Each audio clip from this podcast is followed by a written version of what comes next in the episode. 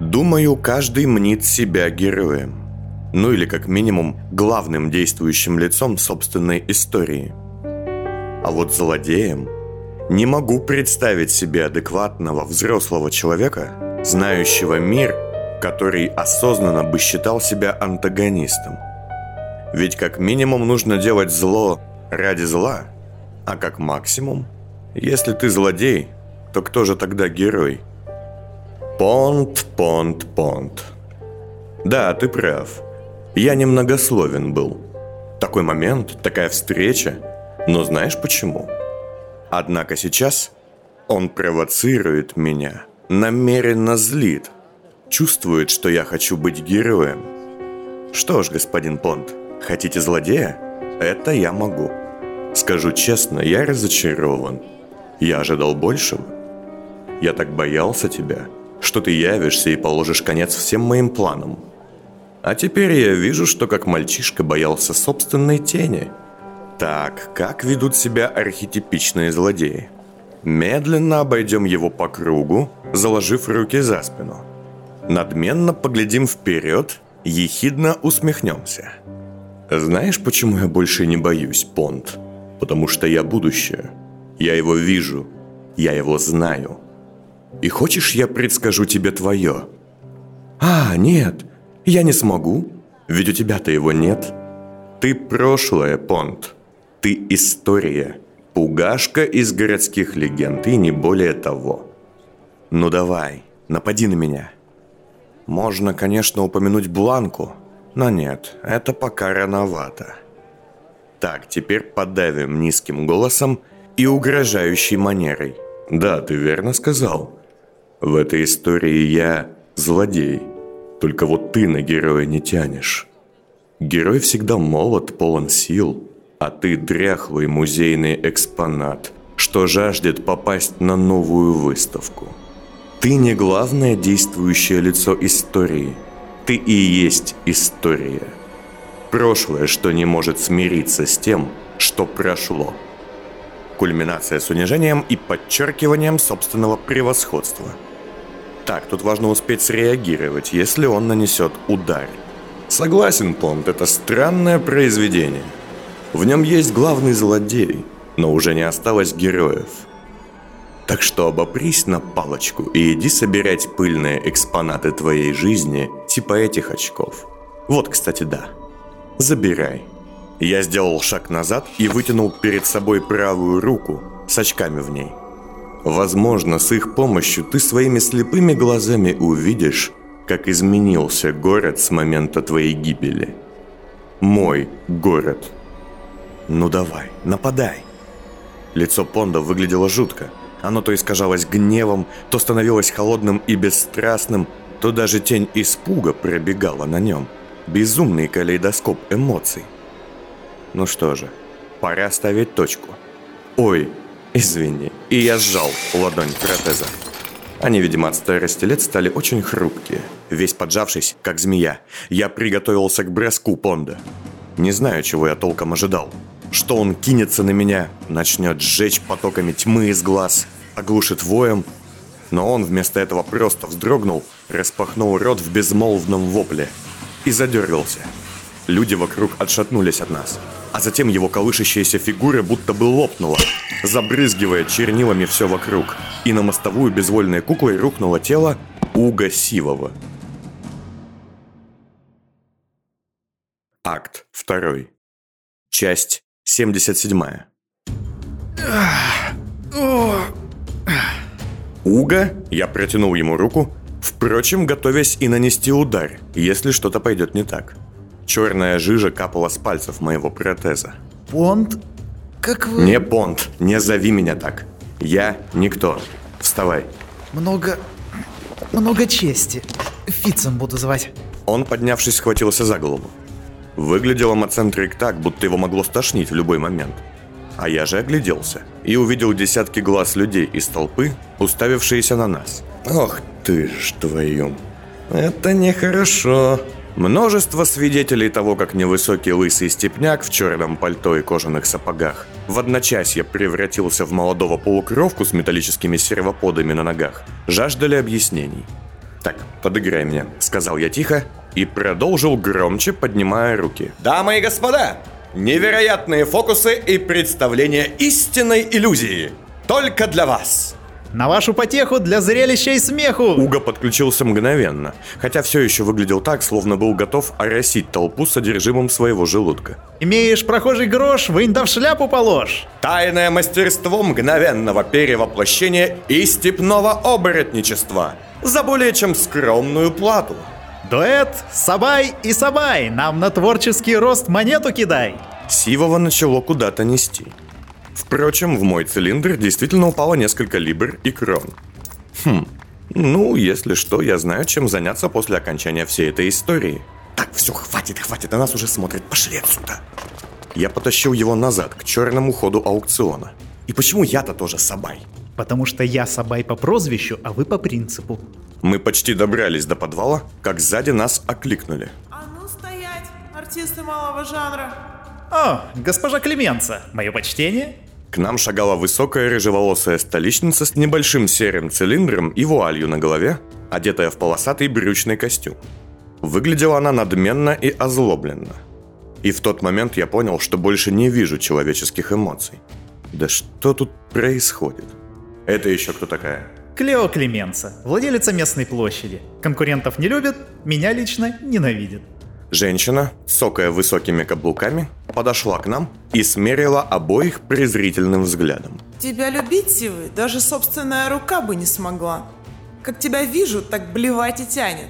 Рад сообщить, что наши чувства звучат в унисон. Ой, захлопнись. Так, а это еще что за фокусник? Она повернулась ко мне.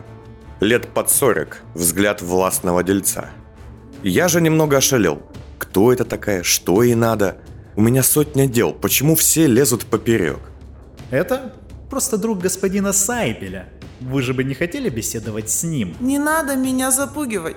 Сайбель на моей площади мне не указ. Эй, степная рожа! Она склонила голову, уперев руки в бока. Эмоции людей я видеть перестал, но зато явственно увидел в ней талант. И не один. Музыка, дар организатора и... Что? Невероятно сильный талант к, к чему-то, чего я вообще не знал и не мог разглядеть. Ты знаешь, что за представление тут надо платить? Мне. Здесь только студенты имеют право выступать бесплатно. Ну так и я студент. Ты? Студент чего, простите? Отставание в развитии? Я совершенно не понимал, от чего должен тратить драгоценные секунды на эту барышню и не стал ничего усложнять. Нет, я студент Академии чародейства и волшебства с факультета имени Бокового. То ли злоба накатила снова, то ли времени было жалко, не знаю. Бокового в челюсть. Цилиндр девушки отлетел по переулку, а сама она, получив удар протезом, шлепнулась о стену и обмякла. Надо было иначе. Надо было, чтобы она спросила, кто такой боковой. Сказал Уга, явно тоже смутно соображая. Да, да, надо было.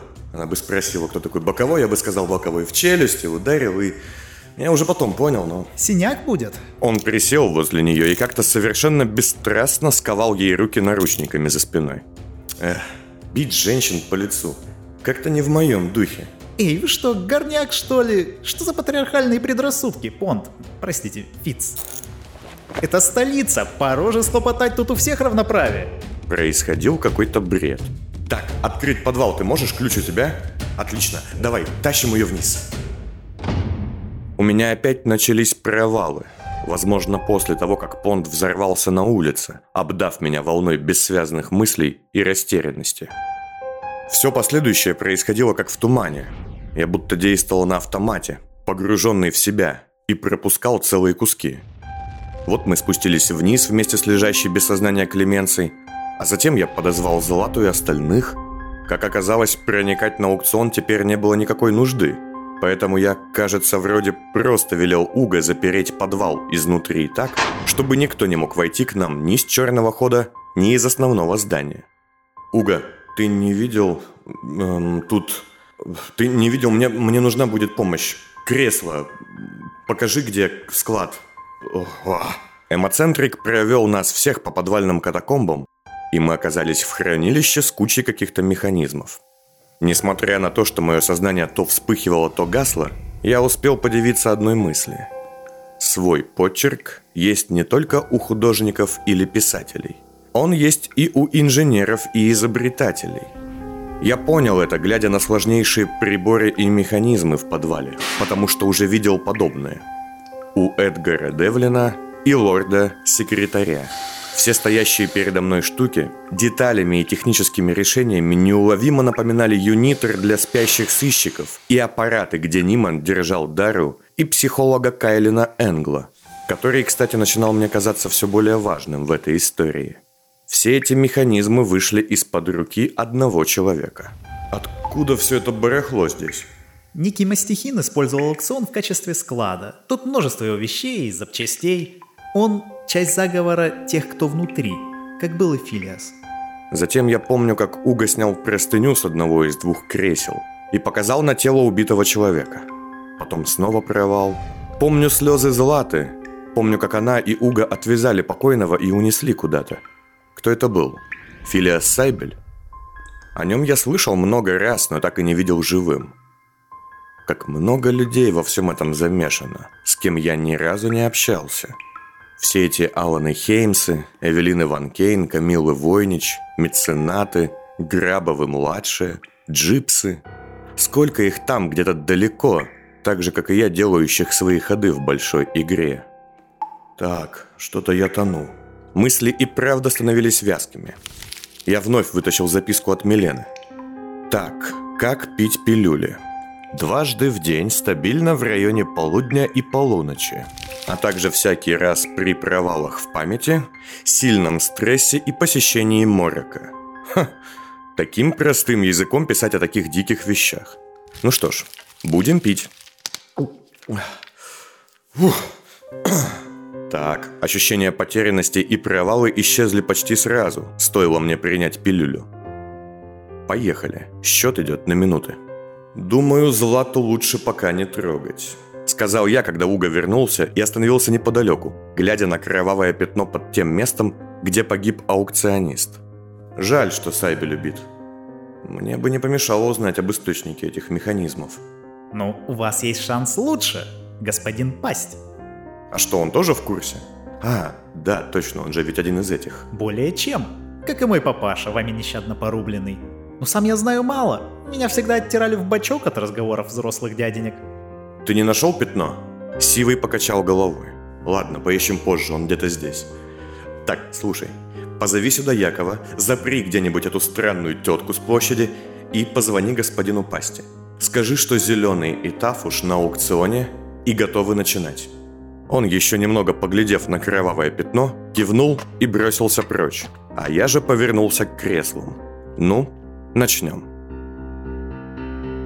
Мы с Яковом действовали слаженно сами подобно механизму. Я то нырял в тени, обращаясь к кускам памяти Зеленого, то всплывал обратно, помогая изобретателю налаживать все системы. Яков явно знал, что делает. Возможно, опыт похода в пространство или последующее изучение мемория. Не суть важно. Все это напоминало применение недавно полученного таланта. Я не особо знал, что делаю, но точно знал, как именно нужно. Мы перетащили кресло в специальную герметичную стеклянную комнату – один в один такую же, как была в «Зеленом доме», и довольно быстро завершили настройку. Не хватало лишь трех элементов. Того, чье сознание будут смещать, того, в кого смещение будет происходить, и меня, того, кто будет это делать. Изможденный поэт и не думал сопротивляться. То ли наслаждался, как бы он сам сказал, ценностью момента, то ли не желал тратить остатки сил – я велел ему раздеться и, надев противогаз, ввел в заполненную особым гипноэффектным газом стеклянную комнату с двумя креслами, а затем спешно вышел наружу, заперев ее. Он, лежа и глядя вверх, что-то сказал, и я включил громкую связь с помощью внешней панели. Я вас не услышал. И вот этот аквариум моя потенциальная стеклянная могила? Слишком прозрачно для склепа не находите? Просто калейдоскоп безумия какой-то. Да, Фиц. Он перестал пялиться в потолок и взглянул на меня сквозь мутный белесый гипногаз. Деятельный лидер, одержимый садист, нытик, истеричка, собранный махинатор. Последнее, кстати, мне не по душе больше остального. Неужели я нравился вам сильнее, когда был одержим насилием? Вы мне вообще не нравились ни в одной из ваших ипостасей. Но махинации, интрижки... Ах, это как раз путь к отсутствию доверия. Ни разу не видел манипулятора с друзьями. Однако вот, мои друзья, вы их всех видели. Друзья ли? Я не пойму, господин Паук, неужто вас так заботит моя судьба? Ровно пока моя собственная зависит от вас или с вами связана. Я, конечно, тоже не совсем здоров, но зная о своих недугах, кажусь себе адекватнее, чем многие. Все вокруг строят схемы, мутят, манипулируют, двигают фигуры на доске, а я... Как тот ветер в степной песне. Я, к несчастью, не знаток песен из степи. Он приподнялся на локти и кашлянул. И кто из нас степняк, а кто столичник? Степью правит ветер. Он один на свете. Искренне ласкает. Злобу не скрывает. Вспомните, с каким опломбом вы совсем недавно предсказывали мне мои шаги, надеясь этим меня поразить. Но именно в этом мое преимущество. Я предсказуем и последователен в своих эмоциях и действиях, а это то, чего вам сейчас так не хватает. Партнера, в котором можно быть просто уверен, как маяк, охвативший вас в темноте. Я не знаю, что сказать. Но в этот момент Людвиг, пошатываясь, встал и прислонился к стеклу лицом, глядя на меня. Посмотри мне в глаза, Степняк. Посмотри и скажи, готов ли ты к тому, что собираешься сделать. Именно готов, и не столь важно, к чему именно.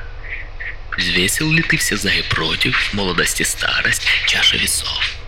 Даже если я уйду сегодня долиной сухого ветра, я хочу знать, что это была воля твоя, Фиц, а не сиюминутный порыв.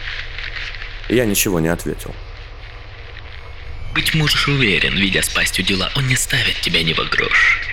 Но если моя пойдет дальше игра, надежней союз не найдешь.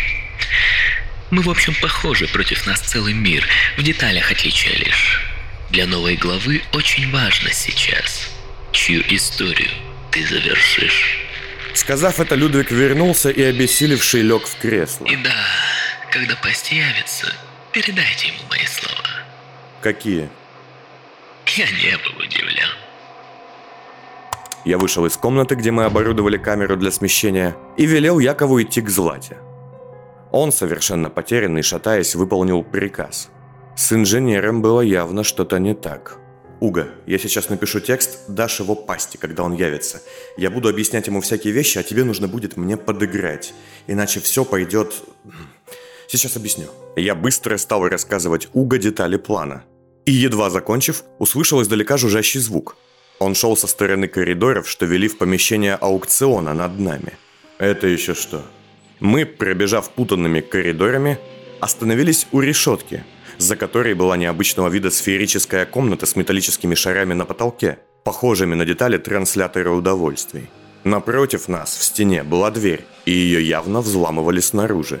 Когда жужжание ненадолго прекратилось, я направил на нее тонохват и прислушался. Автовзломщик не берет, рыжий. Тут взрывать надо. Я тебе дам взрывать, дура. О, рыжий. И явно наемники из последнего шанса. Тихо и нежно надо. Ты техничка или где? Мать твоя техничка, рыжая. А я взломщица. Давайте, у нас часики тикают. Мне позвонили и сказали, что пасть сюда едет. А он тут зачем? Лопасти в полость-то почем мне-то знать? Ну давай! Я жестом велел Уго подойти к двери и по моей команде выключить свет, а после открыть замок. Ну может он нам и откроет? Я на инструктаже сказал, что? Мастихин велел достать все без шума и огласки. Все из подвала надо вытащить до того, как пасть явится, иначе он нас поубивает. Ну давайте! Ах, ну что, готовы? Спросил Уга, и я махнул рукой. О, открылась. О, заходите, живо, я за остальными. Но он не успел. На этот раз я предоставил Уга возможность доказать, что он лишен половых предрассудков в плане мордобоя, а сам, пропустив мимо себя двух темнокожих степнячек-взломщиц, выскочил наружу и схватил Рыжего за шею протезом. Давненько не виделись. Сказал я, втащив его внутрь и закрывая дверь. А затем, придушив до потери сознания, бросил на пол. Так, и этих трех давай оттащим туда же, к госпоже этой, как ее, Клеменции. Допросить их, что ли, или времени нет? Давайте потом, Фиц. 20 минут спустя. Вечно все не так, как надо. Пасть с большим пакетом в руках и тремя рослыми охранниками-горняками вошел в подвал. И Уга тут же зашагал к нему, протягивая большой лист бумаги с написанным на нем мною текстом. Телохранители преградили было ему дорогу, но пасть взял бумагу, перекладывая пакет под мышку, и подслеповато вчитался. «Что это за чушь?» – спросил он, уставившись на меня в полумраке. «Там все написано. Контролируйте слова. Никаких точных утверждений, никаких приказов. Это важно. Это совсем не так, как я общаюсь обычно. Почему? Он огляделся, принюхиваясь. Мне показалось, что огромное родимое пятно в виде собачьей морды будто учуяло запах крови. Я создал здесь с помощью газов и флюктуаций единое семантическое поле. Вы, господин Пась, знакомы с Мореком? Еще как. Я дышу газом сейчас. Не люблю такие внезапности, сынок. Опасности нет, господин Пасть. Помните про имена в Морике? Так вот, любые точные утверждения, требования, констатации, приказы сейчас здесь опасны, кажется мне. Звучит как чушь говнячья. Ну, не верите, попробуйте. Если хотите. Можете приказать Уга что-нибудь сделать? Давайте. Да твою же мать. Эй, полукровый, а, дай вон ту маску сюда. Уга, помня про мои наставления, шагнул к столу, делая вид, что его трясет от боли. Взял маску, а затем отошел еще дальше и разбил ее об пол. Эй, это десятка тысяч. Видите? Но вы сказали уходить. Куда? Отсюда. Слишком много внимания и сомнительный движняк. Когда я сюда явился, отсюда как тараканы вонючие поперли последние шансовцы. И не те, кто должен защищать Сайпеля. Кто-то, кажется, масти путает. Может быть. Мои грузчики скоро явятся. Что-то пошло не так. Здесь опасно. Собирай манатки давай. Прямой приказ. Так, план дает сбой. Да, как, как скажете? Нет, нет, стой, стой, не собирай. А, как надо-то? Нет, все же, кажется, пасть купился. Мне стало легче. Отпустила. Как тебе сказать-то? Может, нам стоит собрать и уйти, а?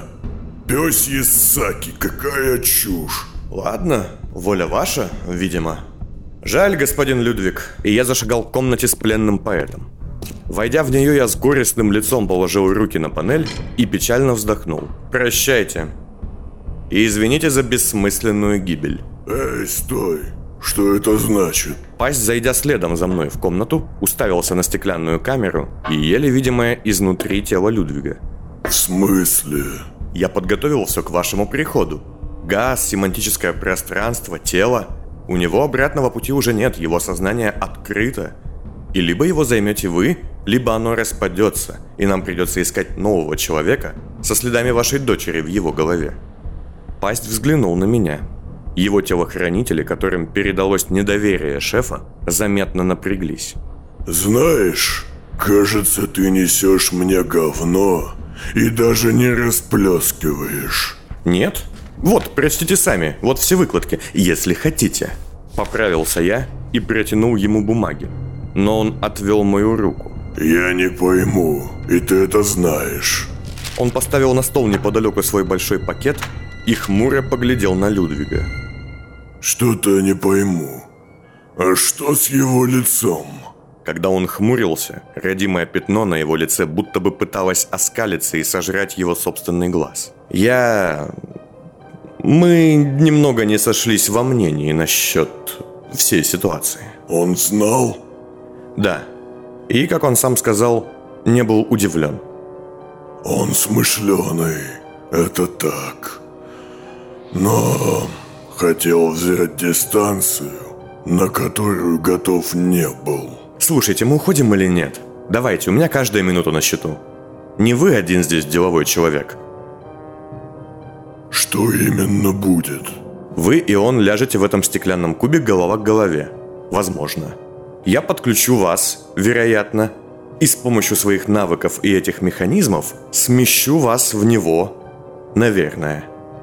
Его личность уничтожится, может быть. А моя? Это смещение или это дубль? Нет, это не дубликация. Ваше сознание в этом теле полыхнет, как фотовспышка, и отпечатается в нем. Это полный перенос. То есть я сдохну? Да нет же, вы сместитесь, кажется. Нет, я сдохну. А этот станет моей копией. Кто из них будет настоящим я? Эм, Выходит, здесь умрут двое. Он и я. А мое... Мой дубль встанет. не утверждайте ничего, прошу. Это опасно. Наверное. Но ведь у него будут ваши мысли, ваши цели, ваши амбиции. Э, Вероятно. Если бы ты, зеленый, взял вещи человека, его одежду, его знакомство, все, что было его, ты бы стал им. Как думаешь? Это явно сложный момент. Кажется. Пасть долго молчал, а потом медленно кивнул. Мне нужно, чтобы все посторонние ушли. Только вы двое и я. Никого больше. Ха! Я так впервые в жизни двух девок на тройничок развел. Он похлопал по пакету на столе и обернулся к охранникам. За мной, видимо. Если я дам им приказ не в подвале, все тоже по гнезде пойдет. Нет, снаружи можно. Тогда жди здесь. Возможно. Он вернулся через пару минут. Медленно, хмурый сильнее обычного, тяжелый и задумчивый. Долго это будет? Несколько часов. Чтобы ты понимал, Зеленка, я велел послать за подмогой и окружить здание.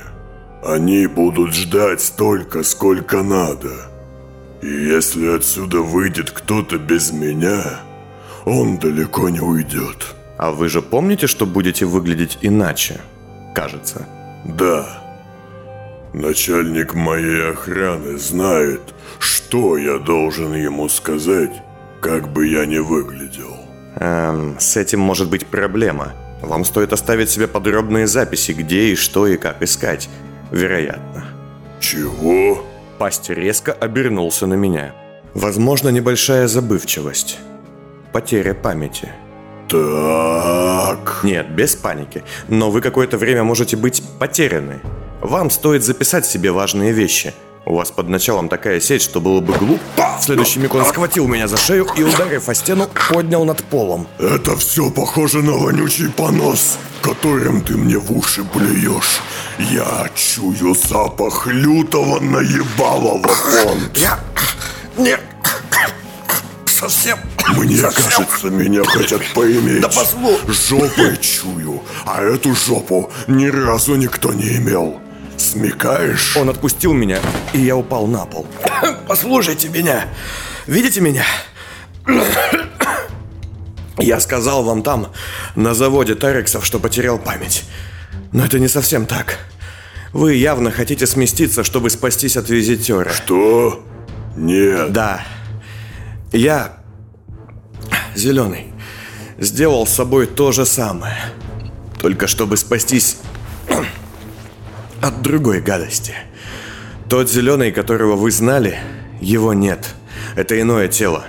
Но я делал это сам с собой и потерял память. Блуждал по столице, не понимая ничего вообще. Мне стоило великих трудов вернуть себе все. Не повторяйте моих ошибок, господин Пасть.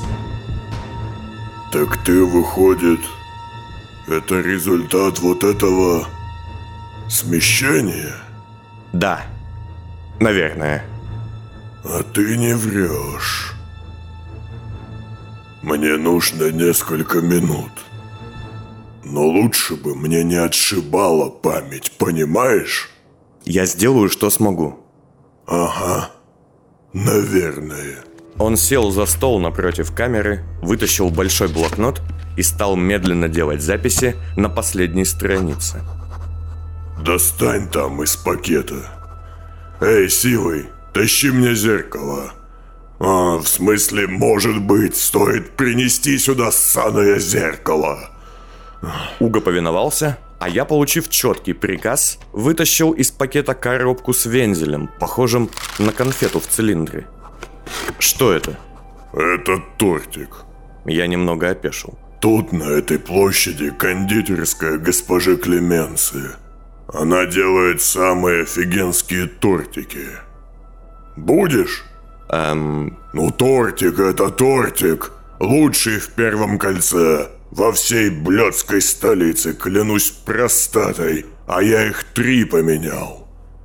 Угощайся, пока я пишу. Э, если хочешь, конечно.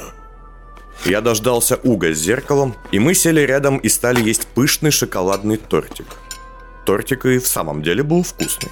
Я...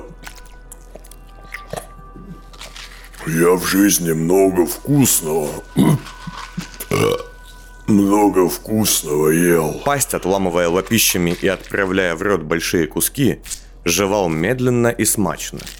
Жареных эмбрионов трубачей, полипы с младенцев, мертвую вязь, давний гриб, котов степных под белым медом печеных.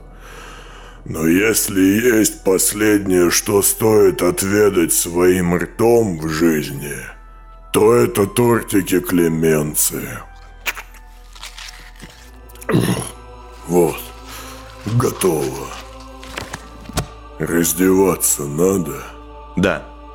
Он неспешно скинул тяжелую одежду, разглядывая себя в зеркало, что принес Уга. Голым он выглядел еще более чудовищно. Мускулистый и жирный, и то, и другое в избытке. Швы от операций, пересаженная там и тут кожа разных людей, шрамы, татуировки. Он, казалось, был сшит из различных кусков, и каждая часть была жутко уродливой. Чужое тело. Я вот ненавижу свое. В нем моего уже почти нет. Органы, импланты, симбионты, санитоны. Все чужое. Глаза даже чужие. Сегодня утром я ходил к врачу, и у меня опять нашли смертельную болячку. Ты как нельзя вовремя. 90 с лишним лет. А я до сих пор могу трахаться и бухать, как студент, и любому трубачу башку отверчу. Это ненормально. Я сам не свой уже давно. Мне думается, обмен будет выгодным. А ведь я мог быть меценатом в его теле. Была такая попытка. А нынче у нас война с этим психом. Как тебе тортик? Да, очень. 200 крон штука, а по качеству и на полтыщи тянет. Он еще раз поглядел в зеркало. Всю жизнь ненавидел это родимое пятно. Больше не увидимся. А потом взял и бросил его в стену. Что бы я кому ни сказал, все будут думать, что это мой преемник. Почва давно подготовлена. А значит, грязных слов уже не поговорить. Кажись, это самая большая потеря. Сказал он, взявшись за ручку двери, ведущую в камеру. Уга же вышел из комнаты, явно пребывая в ужасе и восхищении от тех эмоций, что испытывал пасть. Слушайте, пока мы готовимся, я бы хотел задать вам несколько вопросов. О доле Бондаря и прочем. А, нет, хуй тебе на всю косметику, зеленка. Сейчас оттянусь напоследок. А почему? Когда человека голым запирают, есть вероятность, что его хотят выебсти. Ты меня заставляешь в спешке опасной ситуации доверить тебе мое очко. Хочешь тайн зеленый? Открывать их я буду уже его устами. А? Ну, как скажете. Наверное. И да, мальчик, Полезешь в мою память, не удивляйся. Там столько капканов, что тебя ноги оторвет по самый мозжечок. Он вошел в комнату и поглядел на паука, уже давно лежащего без сознания. Как я и ожидал, особое внимание он уделил его паховой области. Ха, не ожидал от паука. Ладно, пойдет. Я же стоял и думал. Взвешивал выгоду и мораль. Как быть? Отдать пасти тело Людвига? Такой влиятельный человек сможет стать надежным союзником, к тому же осведомленным о делах тех, кто внутри. С другой стороны, он и сам один из них. Судя по всему, не все так ладно между членами этого таинственного сборища. Но все же, будет ли ему дело до меня? Станет ли он моим союзником вообще? С другой стороны, можно ли доверять Людвигу?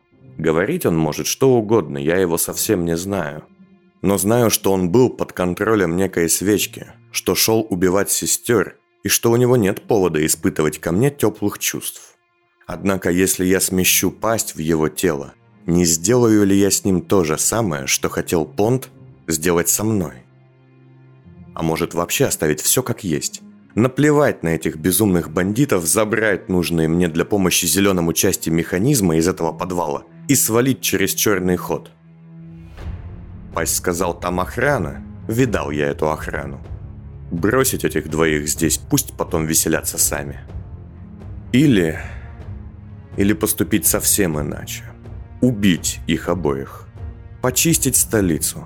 Покончить с Людвигом, убившим Софию и связанным с Кандией наконец порывать паутину до конца, обезглавить крупную банду пасти, лишить всех тех, кто внутри финансовой поддержки. Ведь гигантский сутенер и сам говорил, что остальные его только доят. И что самое главное, если не только обезглавить банду, но и самого господина пасть, то можно с его головой явиться к меценату, с которым у них война. Безумный театрал явно примет в гости человека, убившего его врага и доставившего ему его голову. Покойный Алекс Вран, уговаривавший меня сделать Мею новым лидером театральной банды, явно бы одобрил этот план. А вот что будет с головой мецената, это я буду решать уже потом. Эй,